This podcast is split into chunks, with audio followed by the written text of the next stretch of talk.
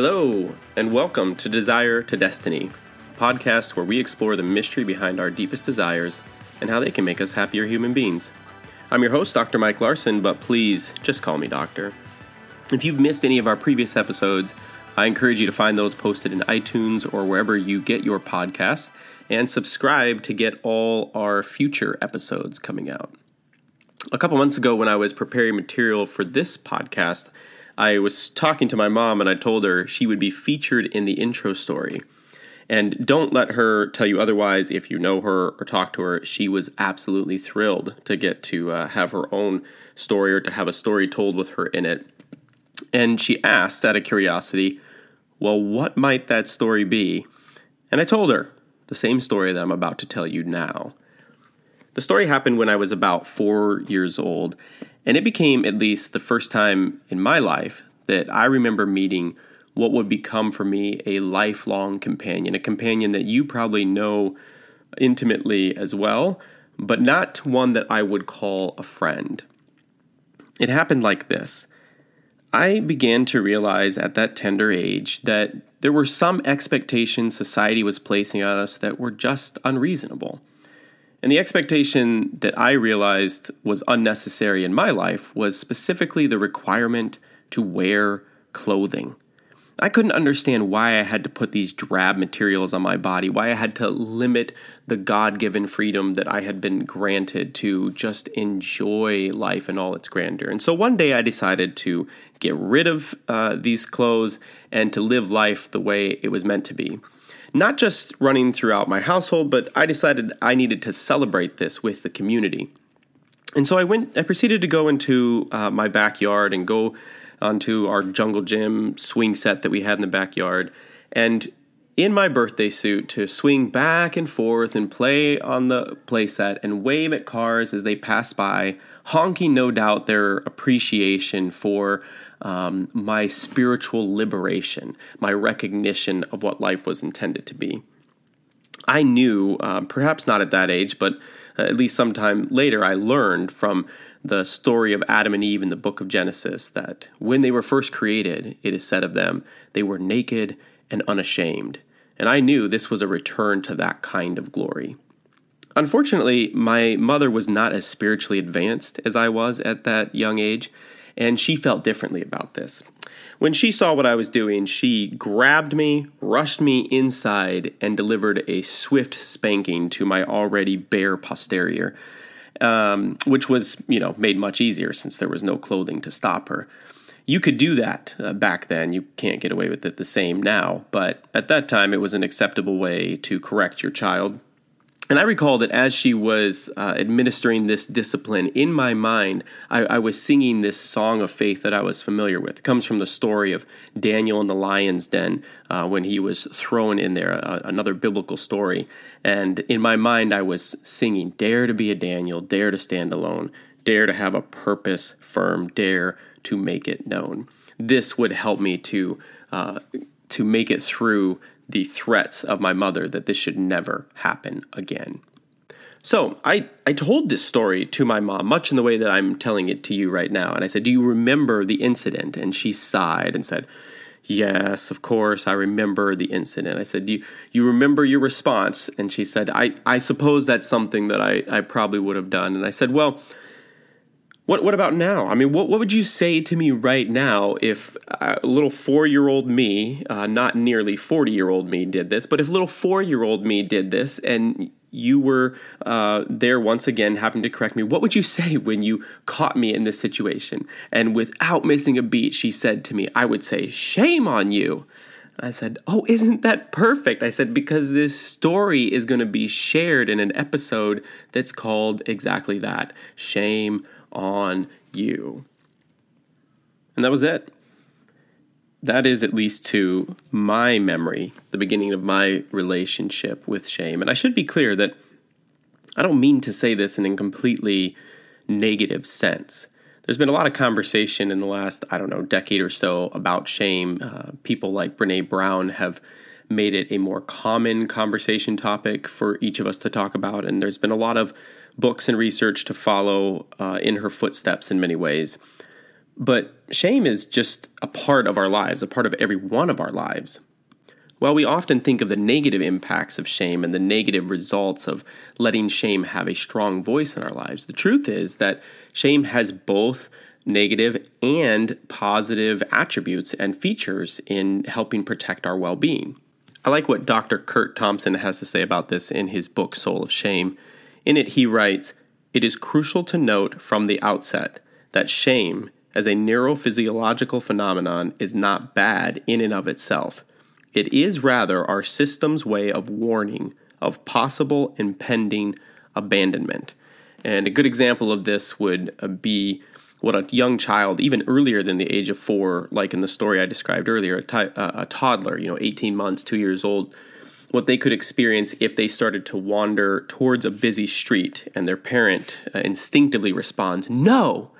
Um, they don't give any explanation, and the child at that age wouldn't even really be able to appreciate an explanation. All they know is this dreaded sense of something is very wrong between me and between uh, the the figure in my life that is most important, my mother, my father, um, and what happens then is that the child turns and looks for some sort of indication of where the relationship is at or why there is such a response. And it's crucial for there to be a follow up to that. That the, the event that created the shame, there needs to be then some form of attunement, as uh, Dr. Curt Thompson talks about in his book. And so, uh, you know, a, a, mother or father might scare the child in stopping them from getting in the street, but they'll quickly pull the child back in and hug them and reassure them and say, you know, something it's not safe to go there. And again, depending on the age of the child, they they may not understand the explanation. They probably won't if they're young enough but they will remember the feeling that came with it. They will remember that they felt shame in going in that direction and they will now have these proper boundaries placed around them. I'm not going to go this direction anymore. Where the real problem comes with in regards to shame is when that relationship is not returned to, when that attunement does not happen, when there's no repair in it. And instead, it leads us to further isolation and to hiddenness, to deceit that breaks down all the things that we need in a healthy relationship. And all joking aside uh, about my early encounter, well, I did learn about shame when I was that four year old boy. Um, it, it, wasn't in a, in a negative sense. I needed to learn the proper boundaries to keep my clothes on. And I think I'm a much more productive member of society because I've learned that lesson and I dress myself before I go out in public.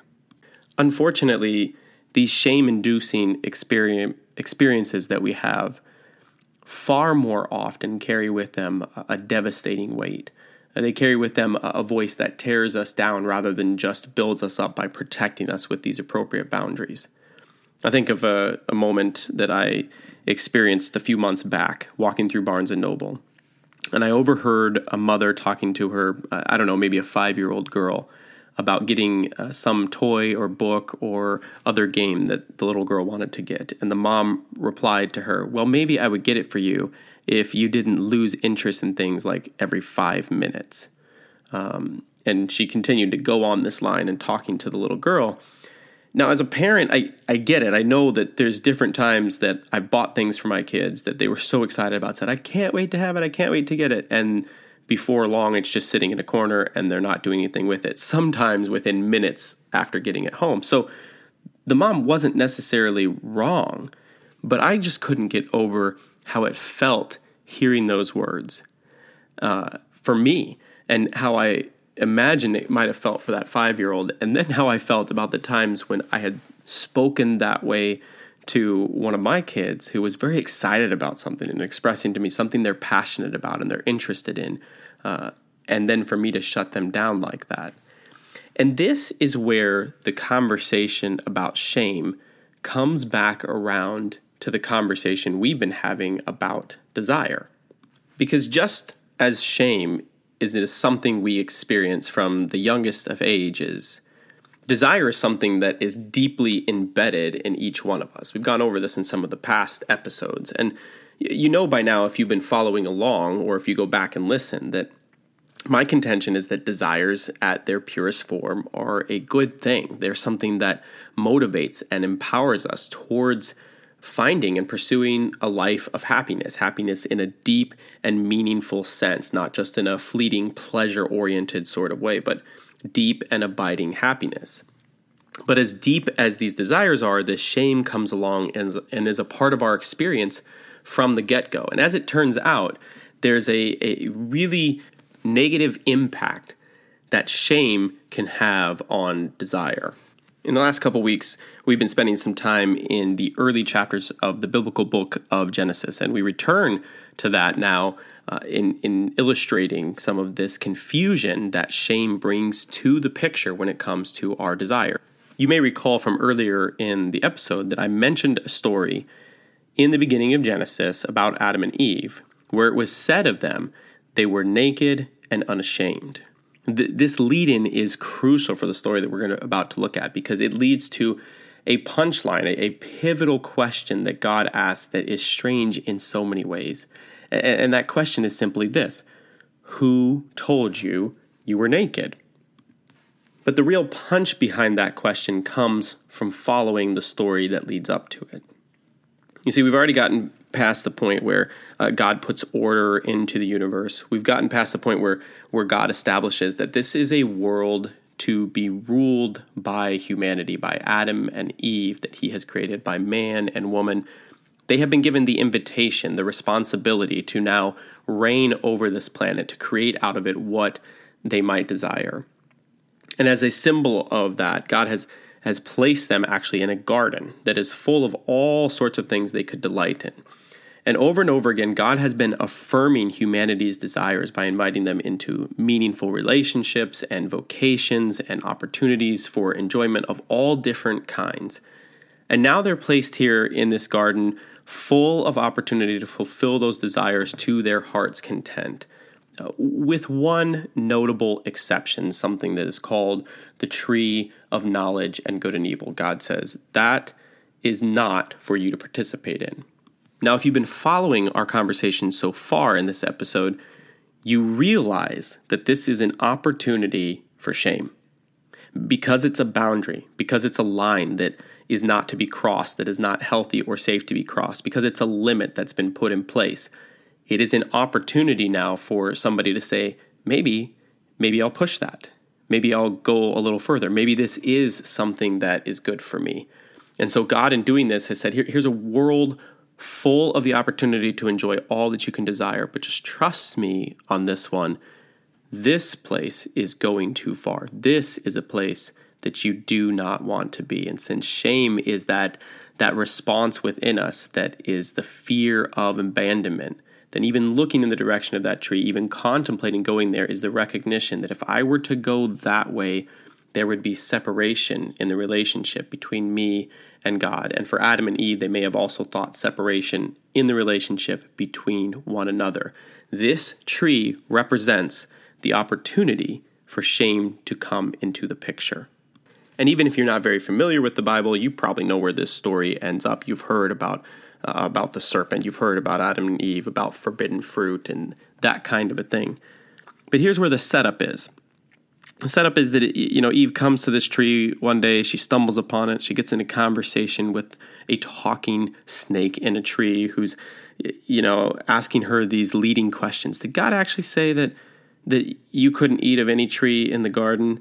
Um, and Eve is quick to correct that and say, no, no, we, we can eat of anything we want except this one. We're not supposed to eat from it. We're not supposed to touch it. And the conversation continues. And the serpent starts to point out the different beautiful features of the fruit and the tree and uh, attempts to poke holes in the logic uh, of God who put this limit, this boundary on Eve.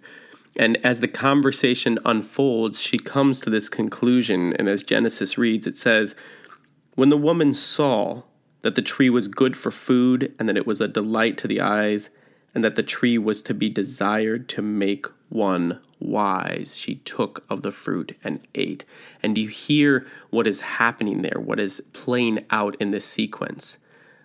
Eve is assessing what has been made available to her. And in this light, in this light where she says that the tree's good for food, it's delightful to look at um, it can make one wise because uh, you know the snake is sitting here talking to me and seems to be pretty smart. Then she says, Why wouldn't I eat it? I mean, think about it. Why, why shouldn't she eat it? Why shouldn't she desire wisdom? God has literally appointed her the queen of the earth.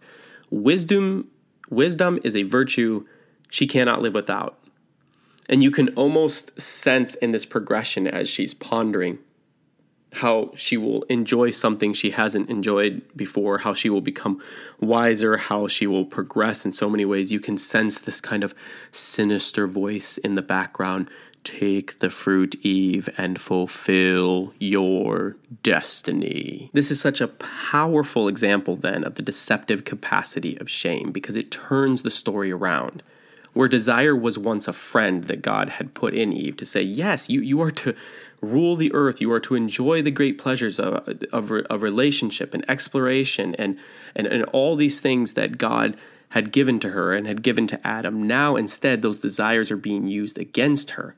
Uh, they're being used to convince her that, number one, she needs to draw herself away from the trusting guidance of God. She needs to put distance between her and God because obviously God doesn't have her best interest in mind.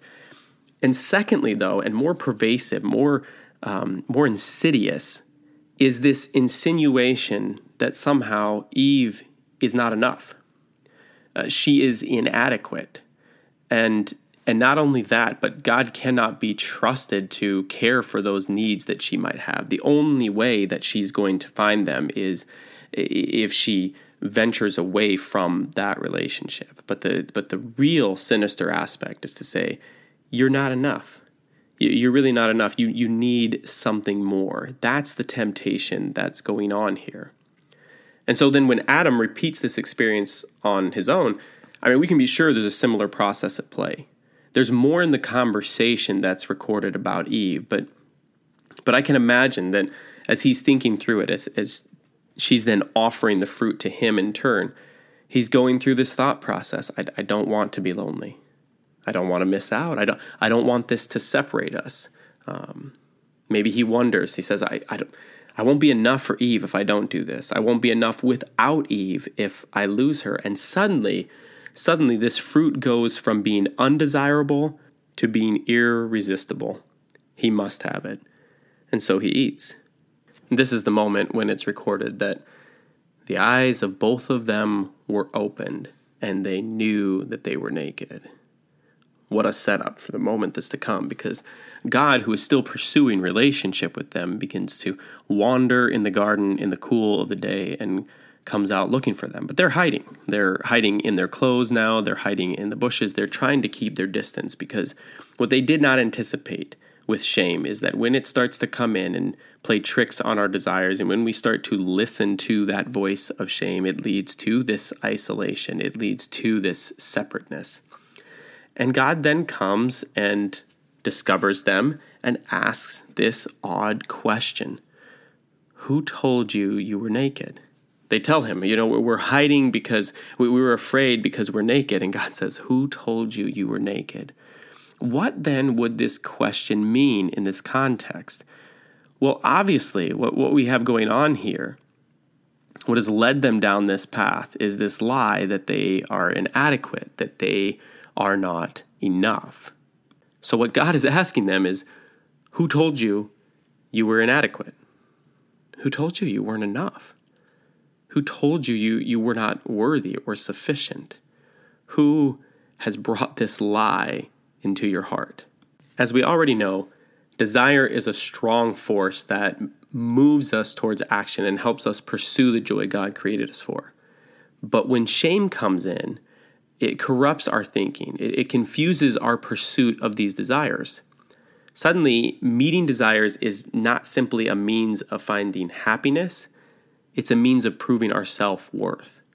And so then if I if I don't have my my father's approval, I'm not worthy. If I don't get that promotion, I am not worthy if I don't get into an Ivy League school, I'm not worthy. If I if I don't um, have the acceptance of my friends or make uh, enough money, I'm not worthy. And while the fulfillment of desires as a means for happiness is a healthy part of being human, The fulfillment of desire as the foundation of our self-worth, self-worth is a pathway to our destruction. But this is the deception that shame feeds upon this idea that you know you're, you're just not you're not worthy unless you have these different things that are fulfilling you. And then through this deception shame creates distance in the place of intimacy suspicion in the place of trust and hiddenness in the place of honesty. And every pursuit of desire becomes contaminated by the presence of this negative expression of shame. To help visualize the presence of shame i like to think back to that image of the wild things uh, from the book Where the Wild Things Are as being the desires within us that we are seeking to understand and come at peace with so we can live a, a happy life with our desires. If that's the case, then shame could be, uh, again, borrowing from the ideas from Dr. Curt Thompson's book, Soul of Shame, could be thought of as kind of a shame attendant, as another companion, as I mentioned earlier in this episode one that is constantly with us to offer us advice, except that this attendant is not doing so in a helpful way. Thompson explains in his book how shame disintegrates the processes in the brain. It, it, keeps each of the different parts of the brain from functioning in the way that they're intended to, and it also messes with the process of different parts of the brain uh, speaking with each other, communicating with each other to uh, help move us towards cohesive action. In that sense, then, he looks at shame as being this kind of uh, actual force in our lives, what he calls the shame attendant. And he says it's like our shame, like our attendant is waiting to offer advice, suggestions, and reflections with the intended purpose of disintegration, the intended purpose of just taking us apart, isolating us, making us uh, think in ways that are unclear and interact in ways that are unhealthy. He says shame lurks in our bedroom, your wardrobe, or your bathroom, especially the one with really big mirrors. When we wake up each morning, our attendant greets us with the words, Wow, you really didn't get enough sleep last night. What were you thinking? You move to the bathroom to take a shower and are reminded that you look like you've put on more weight. You get in your car to go to work, and your attendant whispers that the conversation you have scheduled with your difficult client is going to go poorly because you are ill prepared. Later that day, as you are bored at work and your mind drifts off to the beach where you would rather be, you hear that you won't ever have the job you really desire. the truth is that whether these are the particular things you hear or not, every one of us has the shame attendant. Every one of us has this voice that leads us to question our self worth, that feeds on these ideas of insecurity and our own inadequacies, that uh, just says you, you're not valuable enough, you're not smart enough, you're not strong enough, you're not likable enough. And it leads to us questioning ourselves and, of course, questioning our desires. Are they really worth trying for? Are they really wor- worth going after? And so some of us will set desires, different ambitions um, to achieve enough to be accepted or to please others enough to, to be accepted and to be acknowledged or whatever it might be to help try to feed that sense of our own value. Um, and we can't escape this entirely. Shame is there and it is present. But the, the good news is that this is not the end of the story. The truth is that as pervasive as shame is, and as early as it comes into our personal stories, desires run much deeper.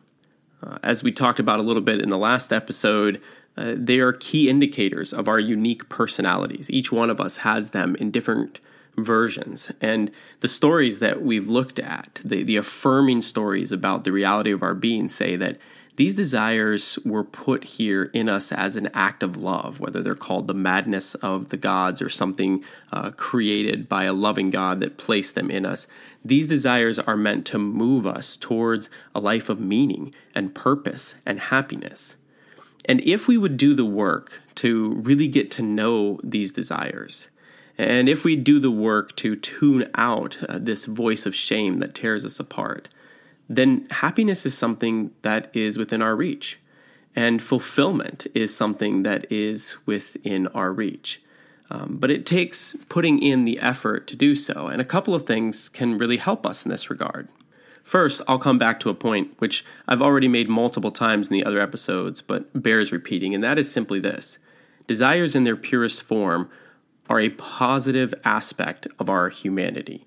Uh, they are something that can motivate us and empower us to attain goals which will increase not just our happiness, but the happiness of those around us. But what often happens is we begin to see somebody engaging a less pure form of their desire or acting in a way that is unhealthy, probably laced with shame in the way that they're actually enacting it.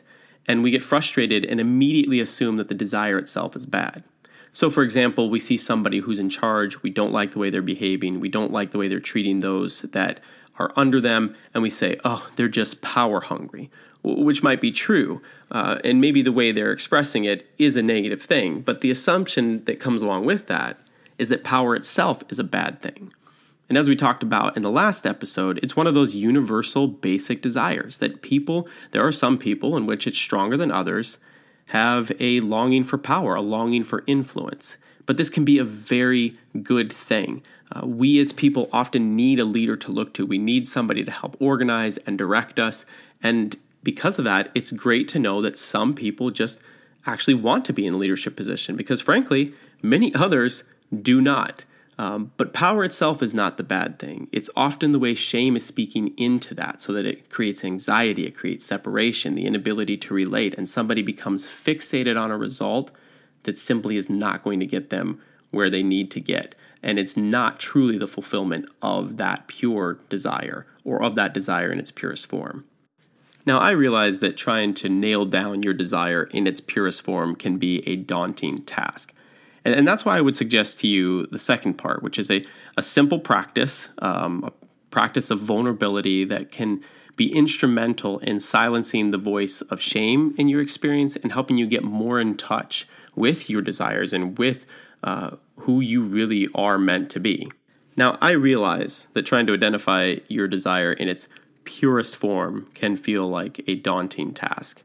And that's why I would suggest to you a, a simple practice that I think every one of us uh, needs to engage in that can be so valuable in discerning what it is we really desire and want out of life, what it is that's deep within us, as well as helping us live a life free of the influence of shame and the negative impacts that that voice has on, has on us.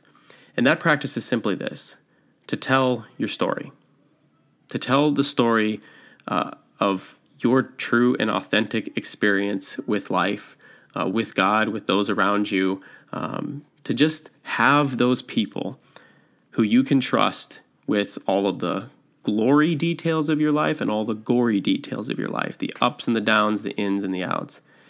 And whether that begins by sitting in a room with a counselor or a spiritual director or uh, somebody of that nature, or, or, whether you have a trusted group of friends that you can share with, uh, or or if it is for you, uh, you know, an AA meeting, whatever the forum might be, that you would take the chance of sharing the story of your authentic experience in life, uh, of giving up some of these even secrets that maybe you've held onto and hidden because you were so ashamed, some of these messages that you've believed, some of these inadequacies that you've been trying to hide.